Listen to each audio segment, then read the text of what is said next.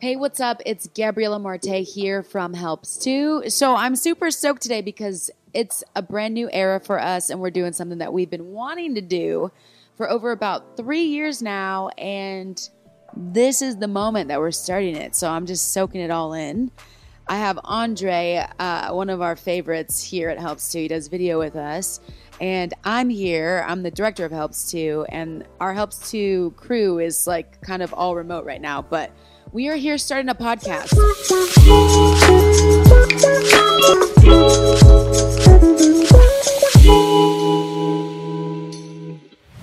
Today is the day. We've been dreaming about this for a long time. We are presenting it to you as the creatives conversation. And what it's going to look like is we're going to have a bunch of different creatives on, I guess we could just call it the show, to come through and talk about different subjects like from everything business to personal life to one on one coaching sessions where we go over how to build a business and the strategy. So here we go. We're going to jump on in. So, because we're starting something, I wanted to actually start our first podcast with that whole theme in mind. How do you start something? Yesterday, I was at dinner with my girl Kendra, and we were talking about what it looks like as a creative or an entrepreneur or if you're a creative pursuing you know some kind of financial sustainability you are now an entrepreneur as well. What does it look like when you're starting something? And where do you start? Like if you are passionate like kendra was i hope you don't mind kendra but if you're passionate about like shoes and dancing where do you start to even make that a thing that you do and you can sustain your life with in terms of like finances and paying your rent and stuff? So, we talked about that last night, and I'm a musician. When I'm not doing Helps2 stuff and directing the team, I'm out here doing music and doing my own creative thing with that. So, I have like probably 10 years, if not more, I think like 10, 12 years under my belt when it comes to actually trying to do that. You know, the first couple years, if not more, like first half of the decade of me doing music was just it was fun. It was something I loved to do. It was just I was lighting up because of the actual craft. But then eventually you start thinking, I want to do this all the time. And so me going to my job and doing something completely different that does not bring me life is getting in the way of something that does bring me life. And I can't tell you that just doing music, which I have just done music. Like I just came out of a season of just doing music for like the last five years. It was nothing but music, music, music. Um, and Helps2. But then, you know, I started taking on other projects because I was like, I want to di- diversify. But I remember that season of I just want to do music. And I was like, but how do I do that? How do I get there financially? And so I was talking with Kendra, and she asked me so blatantly, she was like, Yo, Gabs, how do I even begin to pursue like all of the creative projects that I have in my mind and my heart. And I said, you know, a lot of people don't think about it this way, but because I've gone through the creative journey with my music and I'm still in it and I'm deep in it now, I can honestly tell someone, hey, if you really want to do something with all of your time, like you don't want to work a job and do your craft, which we have videos about that on our YouTube channel about how sometimes you have to work a job to work yourself into your craft. So, like, you don't always it doesn't have to always be one or the other you know? Like a lot of us here at Helps2 we worked jobs or are working jobs and doing our crafts. And so I, I think there's a lot of shame in like the creative circles that goes around like oh you still work a full-time job or you work a part-time job. You're not really a creative. No like the simple fact that you're producing stuff as a person who has a creative brain makes you a creative. So like, let's jip that. But how do you like where do you begin? That's what i want to talk to kendra about and the reality I told her that a lot of creatives don't think about is that you need to reverse engineer. So, where do you want to land with your craft? Like, for sure, you want to influence people, right? Like, when it comes to me, Martay, the musician, I long to influence people. That's why I do music. I love changing people's moods, their hearts. I love giving them hope and joy through music and showing them love through music.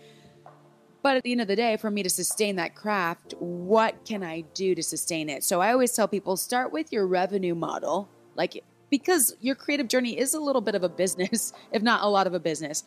What is going to bring you money? What's your money maker? So for me musically, my money maker is doing shows. I make the most money when someone brings me in to do a show. It's just it is what it is. And if you look at other artists who are musicians, it's oftentimes the same thing for them unless they start like a perfume line or something really random. But, you know, it starts with your money maker. And then all of a sudden you have this thing, like kind of something that draws the people in to eventually give into your money maker. So the way I explained it to Kendra last night over dinner was you have your money maker, we're, we're reverse engineering. So this is backwards, right? Your money maker, your revenue model so, as a musician, that is me playing shows. I can make a little bit of revenue off of Spotify, a little bit of revenue off of, you know, sales of merchandise. But my main maker for me personally, it could change per artist, is the shows.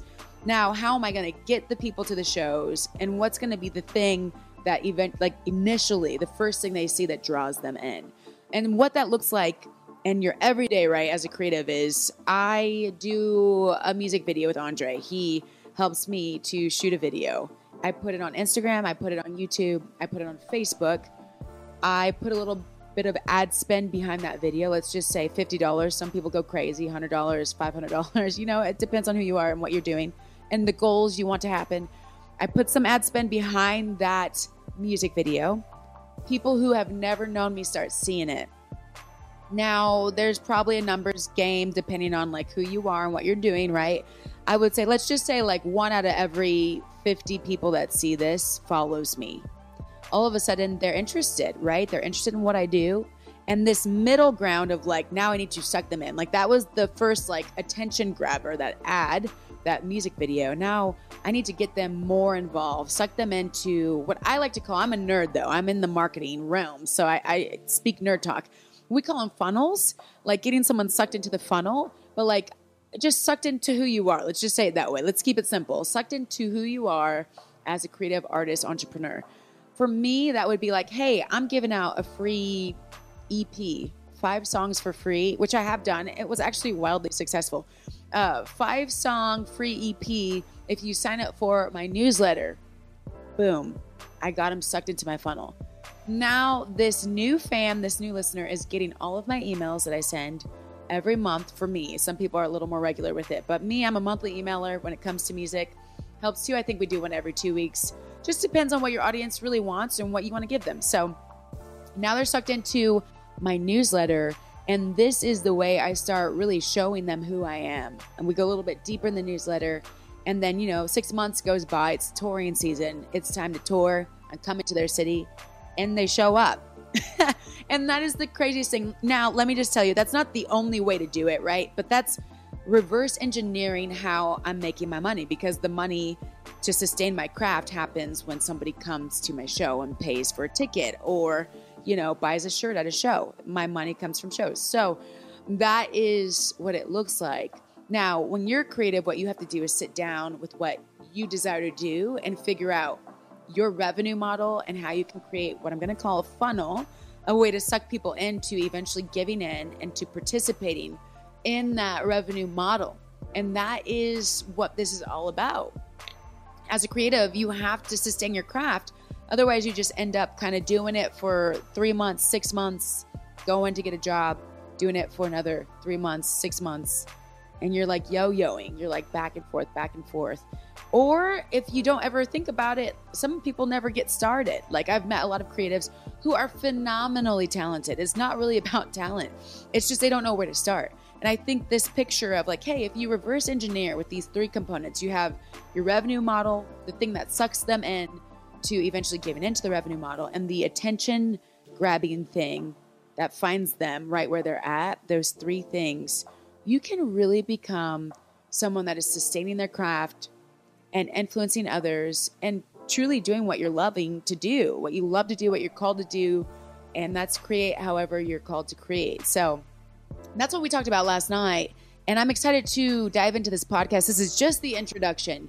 I'm excited to dive in because I just really, I don't just feel, I, I understand, I see a lot of people who are creatives, number one, but they don't really know where to start, which is this is the first podcast on that. But not just that, but they feel discouraged. They feel like it's beyond them. They're not really quite sure how to reach people. They're not sure how to do certain things and whatever. So let's talk about it the creatives conversation. I think this is the foundation for a lot of people. I don't want to say earning their wings, but being given their wings to do what they're called to do and fly with it. So I'm excited. Um, our next conversation is going to be something really fun and wild, probably. We're going to be inviting people on the show. Like I said earlier, Amber Huffman, our brand manager here at Helps2, will be jumping in with us. And until we really get started, um, I want y'all to follow us. We're going to be doing a weekly podcast. So if you're watching this on YouTube, make sure you subscribe. And if you're on Spotify or on Apple Podcasts or wherever you're listening to this, make sure you follow because it's going to be a weekly thing. And we have so much in the works here. It Helps2. Like, it is mind blowing. We came out with a book last September in 2020. And now we're coming out with a hard copy of that book. We're coming out with a course and maybe I'm totally blowing the cover of all the excitement that we're like waiting to announce, but I'm just going to go for it anyways. And we're coming out with something called the KC, the Kansas City, because we're located foundationally here in Kansas City cohort, the KC cohort, where creatives are going to get together, able to just converse and network and go to different events together and really pick each other's brains so that they can grow together. And that's what this is going to look like. Let's grow together. Let's become friends follow us. Let's do this. The Creatives Conversation. Here we go.